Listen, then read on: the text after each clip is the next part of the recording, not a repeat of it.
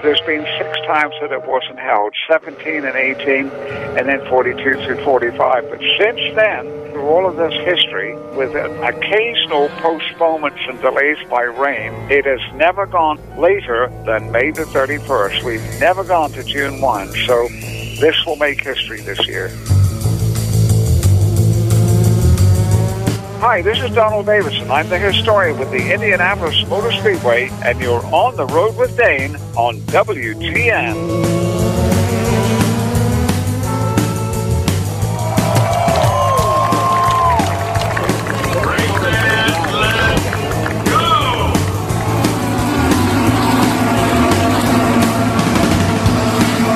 It has a presence about it, and I believe that. I think the place has vibes because so much has happened here. 7:20 WGN on the road with Dane, typically high atop Chicago in the Skyline Studios, but now, of course, in the broadcast bunker as we kind of wait out in anticipation for all of those things that we know and love. And when it comes to the world of sporting, when it comes to the world of motorsport, is the things happening in Indianapolis. On the line with us, excited to have a guy since 1964, has worked in and around in writing and radio and television around the most iconic sporting venue in the world, the Indianapolis Motor Speedway. And now, of course, he is the IMS Foundation track historian. He is with us, the one and only Donald Davidson. Donald, welcome to WGN. Thank you, sir, very much.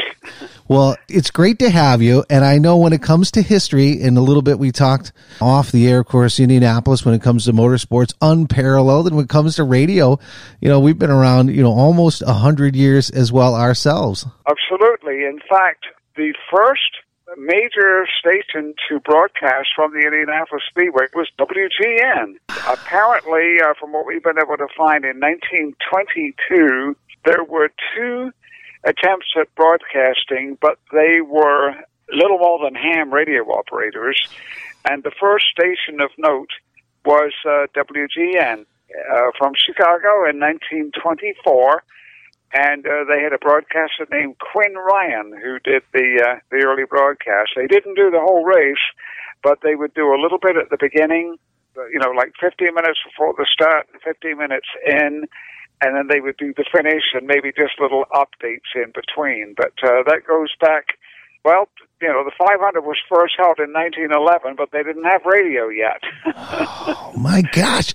That is amazing. Well, you know, as part of the DNA of WGN has always been sports. Exciting to hear that connection as well. I'm going to have to mention that all the time. Quinn Ryan is one of the members of WGN's illustrious Walk of Fame, so one of those kind of pioneer broadcasters, and cool to see that he's got that connection with the Brickyard. So, you know, the famous slogan that you always hear, and you as part of your radio show that you do in May is it May yet, as everyone is excited and looking forward to May as it starts that whole kind of lead up to the 500. It's been replaced now with is it August yet? And so, and we're hoping basically that's even something that can hold true. I remember my first time walking into Indianapolis Motor Speedway, and it wasn't necessarily just about the racing that was going to happen or the racing on the track. It was just the structure itself. It's breathtaking and amazing. And if you can talk a little bit about, as a guy who has made his entire career the passion of sharing the history of the Speedway, what was your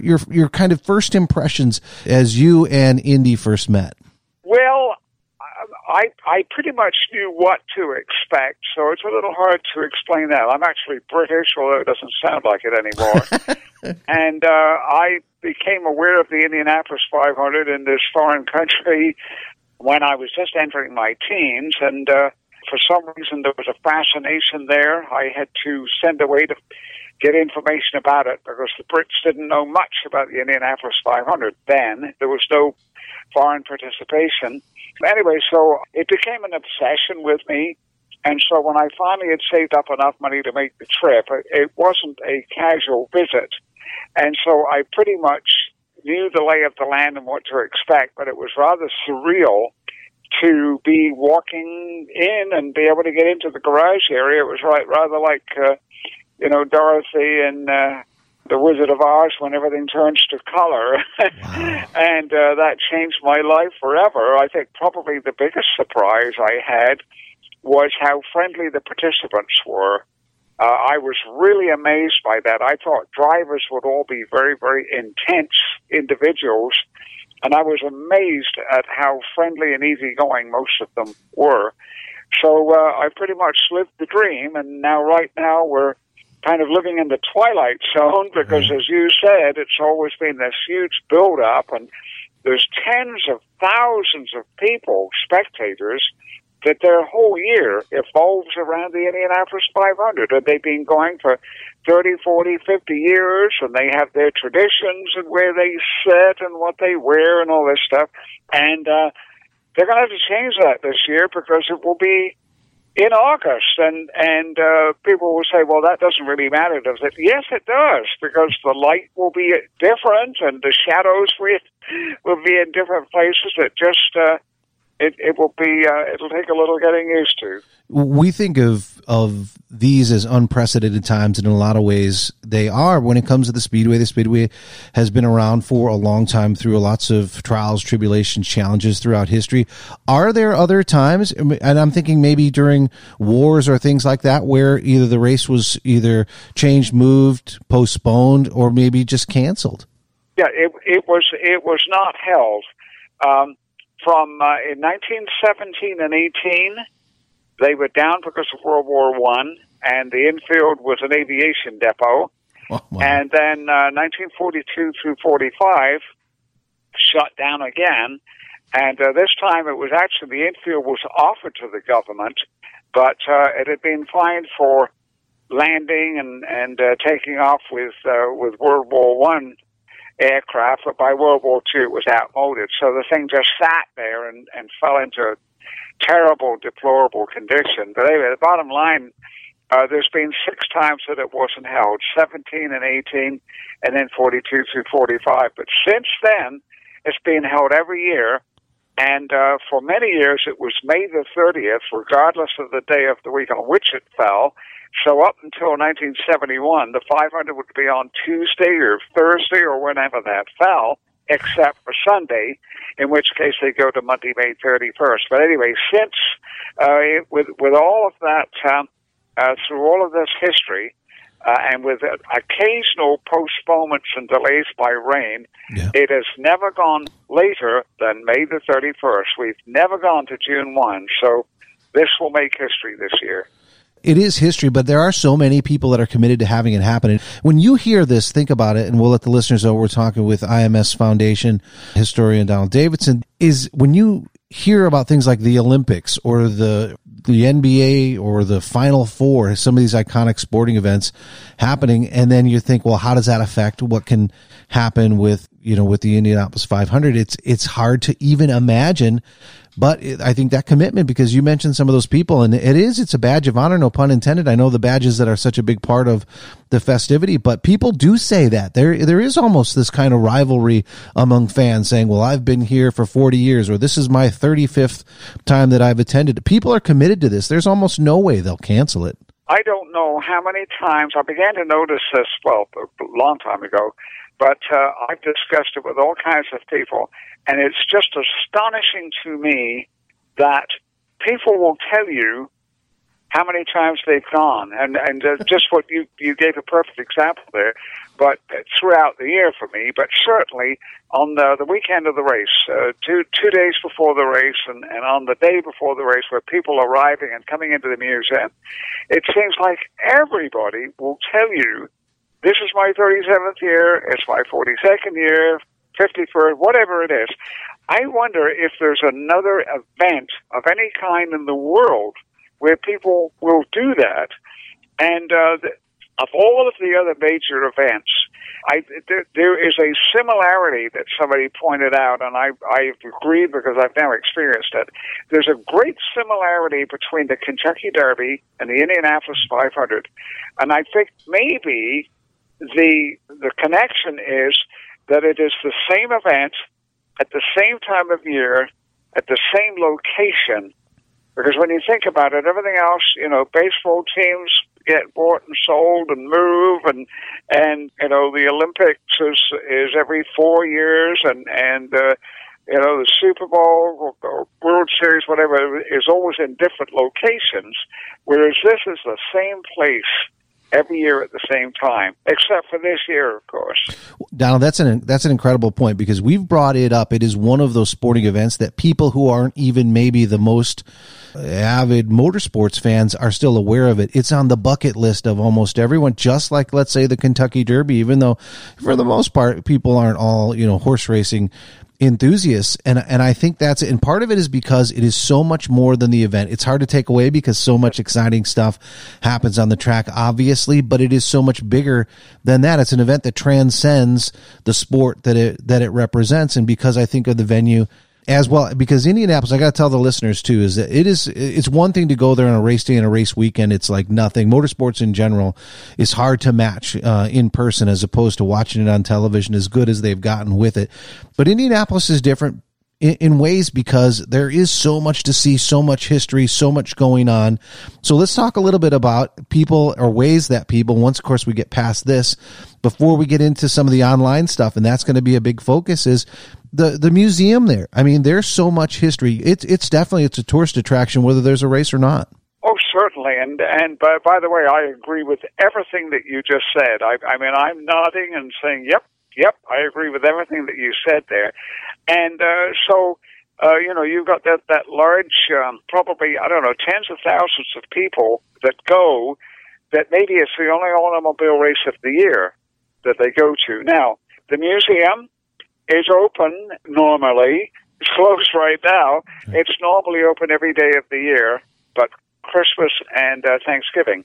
But it's astonishing that there's always people in the museum, and it doesn't matter whether it's October the 13th or February the 9th, there'll be people in the museum.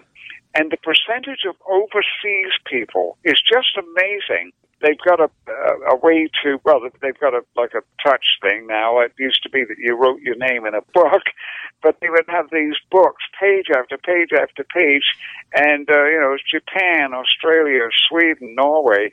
And maybe people had a very casual interest. Maybe they really didn't know. Maybe they couldn't name a single 500 winner. But they come to the museum, and I've had people say that when you come into the track, well, a lot of people say this, that there's a presence. And I'll name drop a little bit. Tony Orlando was at the museum for a function several years ago, and he said, you know, I've never been here, but when I came through the tunnel, he said, it was like when I went to the Colosseum in Rome. It has a presence about it. And I believe that. I think the place has vibes because so much has happened here. But again, it's just that it's a destination that you go to the Indianapolis Speedway, and maybe you really don't know anything about racing. So it's amazing that I don't know what the percentage of overseas people would be, but it's probably 30%, I would think. Wow. Maybe higher on a year-round basis. I wonder if that is at the Indianapolis or the Speedway Indiana Visitor and Tourism Bureau that's out there working it, or is it, like you said, it's just kind of the magic of either all that history, what it represents in the world of racing for sure, but also in the world, in just the Americana. And I think about this, is there are drivers that have had success in all other disciplines of racing, that is one of the things that they want to find a way to get to and compete in and hopefully win. So even in the world of motorsports, Indianapolis and success there transcends even success in other areas of it, which I don't think is the case. I don't think that, you know, Joe Montana is wanting to go win a World Cup, you know, or something else in a different just discipline as far as what it is he's doing on the athletic side. So as a guy that never gets surprised, because you know everything, you're the historian. Before we get to the online stuff, has it ever surprised you of who has been drawn there, whether it's from walks of notoriety, or maybe, I know there's just movie stars and rock stars and presidents and everybody. Yes. That's very interesting. You know, a little editorial here. A lot of dignitaries have come here, but sometimes they're the guests of somebody. The ones that I'm interested in, the ones that like it and come anyway. And a line I used to hear quite a bit was when a dignitary would come in and say, well, it's you know, great pleasure to be here. I've never had the opportunity to come before. And I said, yes, you did. You've had the opportunity every year, but you didn't have somebody paying your way or bringing you in as a guest. And forgive that being facetious there. But James Garner. Nice. All right. Came probably 30 times. He would occasionally have to miss one, but he over a 45-year period or so, he probably went more than 30 times. And I don't know if you remember Kent McCord. Kent McCord, I think, has missed 1 year since 1968. And he comes, and he's very, very low-key. He's not out there. He doesn't ride in the parade. He's not signing autographs. He just comes and sits in the stands because he likes it. And so to distinguish between the people that truly were enthusiasts and the ones who came once and said all the right things, probably James Garner would be way up there. Paul Newman, of course, got involved as a car owner with Carl Haas up in from Highland, just a little bit north of where you are. And then Mel Tormé was a huge fan and came many times. I could go through the whole list, but it just always amused me when somebody would say, I've never had the opportunity to be here before. Yes, you have. You had it every year. Yeah. Once you were at the lake or doing something else. Well, but also, too, is just kind of the diversity of notoriety, right? You'll have on that same day in May, you'll have, presidents and A-list movie stars and the biggest musicians and all that kind of stuff there with the backdrop of not only the Speedway, but all the action. So for all those people that could barely make it to May and now have to make it to August, you're kind of the gatekeeper of what can help them kind of make it through. And this is really fascinating stuff. So let's talk a little bit about the online archive. I know it's going to be 13 weeks. There's going to be different things released, but what are people going to get? What are people going to see? What are they going to be surprised by? Well, I don't know what they'd be surprised at, but the thing is that there's material that I've written is up there, but I didn't create the thing.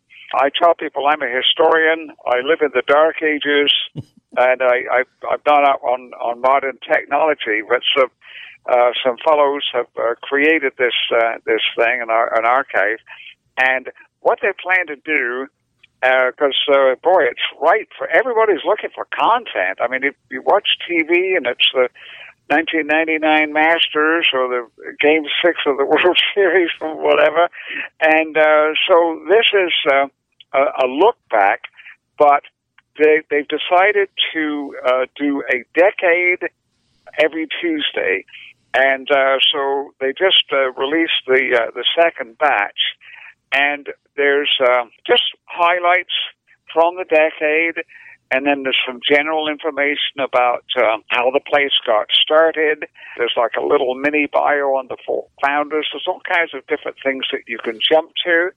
There's some iconic photographs, and just to kind of whet your appetite. And it's only just really scratching the surface, because I think they put up 9 iconic photos. Well, in the entire collection, when you could get to it, which we really don't have much access to it right now, I think there's like 4 million images, and wow. And it's just vast.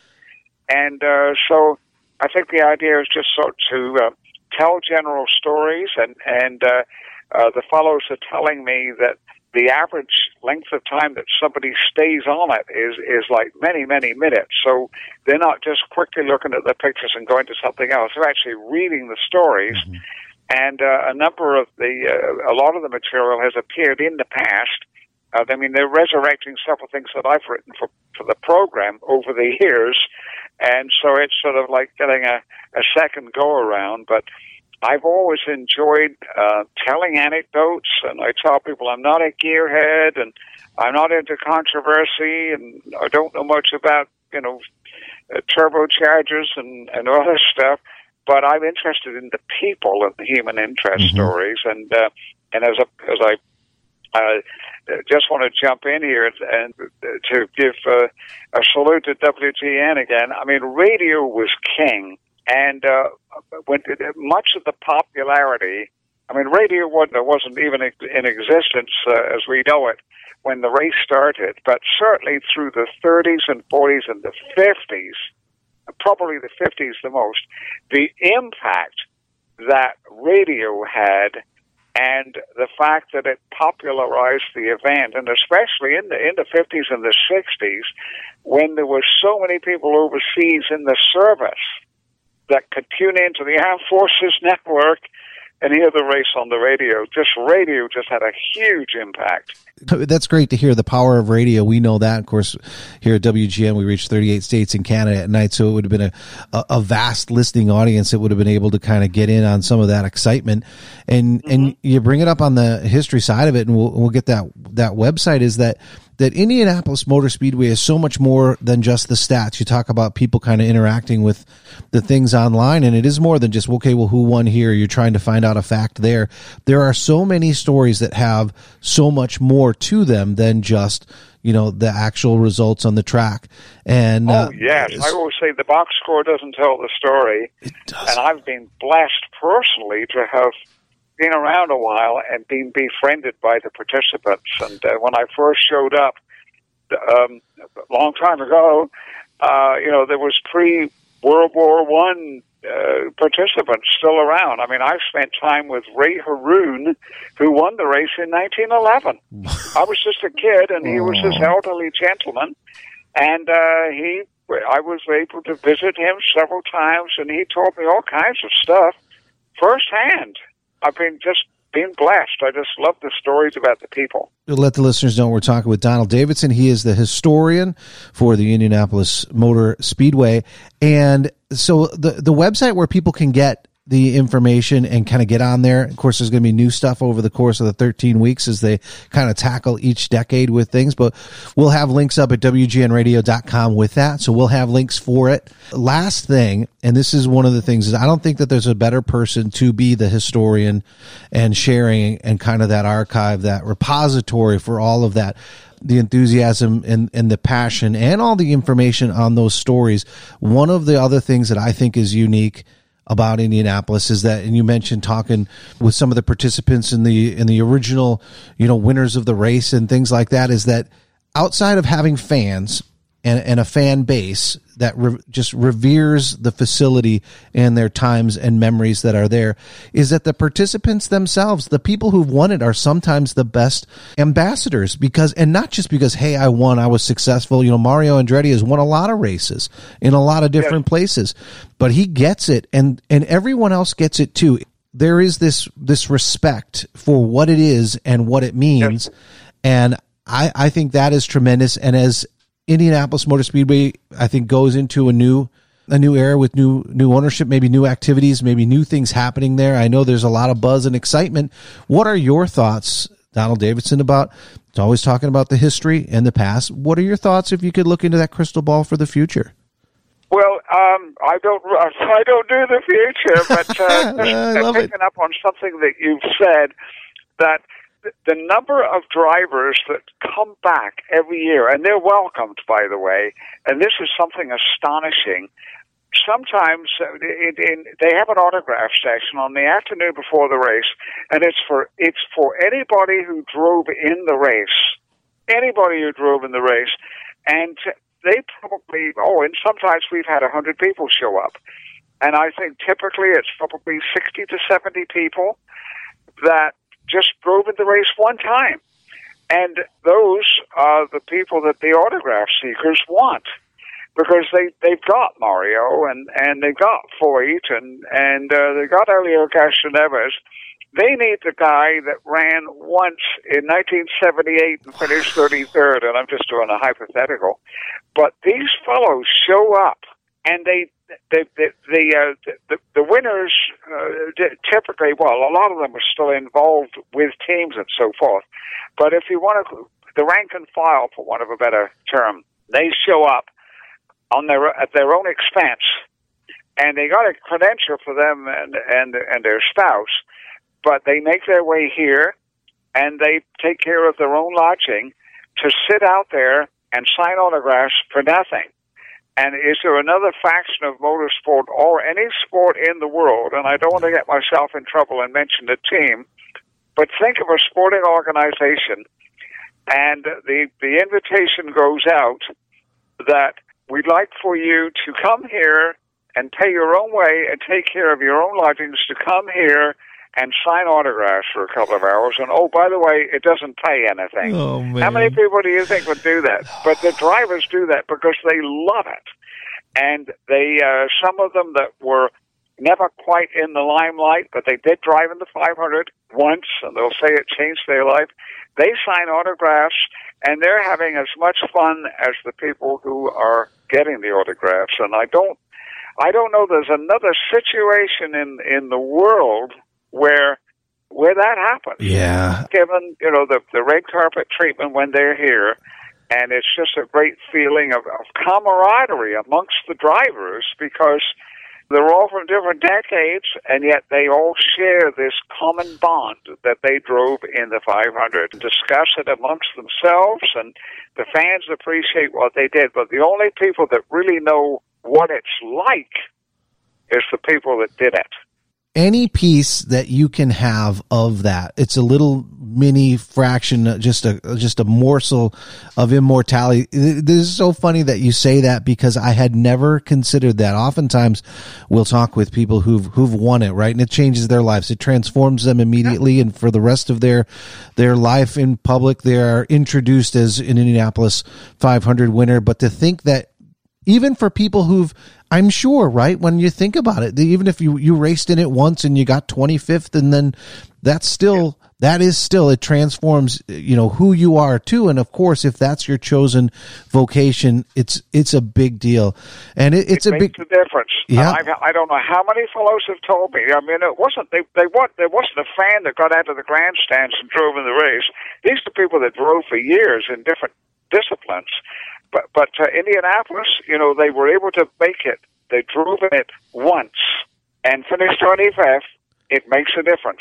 I don't know how many fellows have told me that. The importance for them personally in their careers and, of course, for all those fans through all those decades cannot be overstated. And for those people who want to get a little bit of something on the online archive that has been curated by Donald Davidson, it is going to be there. We're going to have the link up at WGNradio.com as well for people who want to get information. Get in there. 13 weeks of content highlighting different decades as we lead up into what will be, hopefully, the next Indianapolis 500 coming up in August. So Donald, I can't thank you enough for sharing all this stuff, reminding of us of our DNA that we share with Indy and WGN. And thanks for jumping on the show today.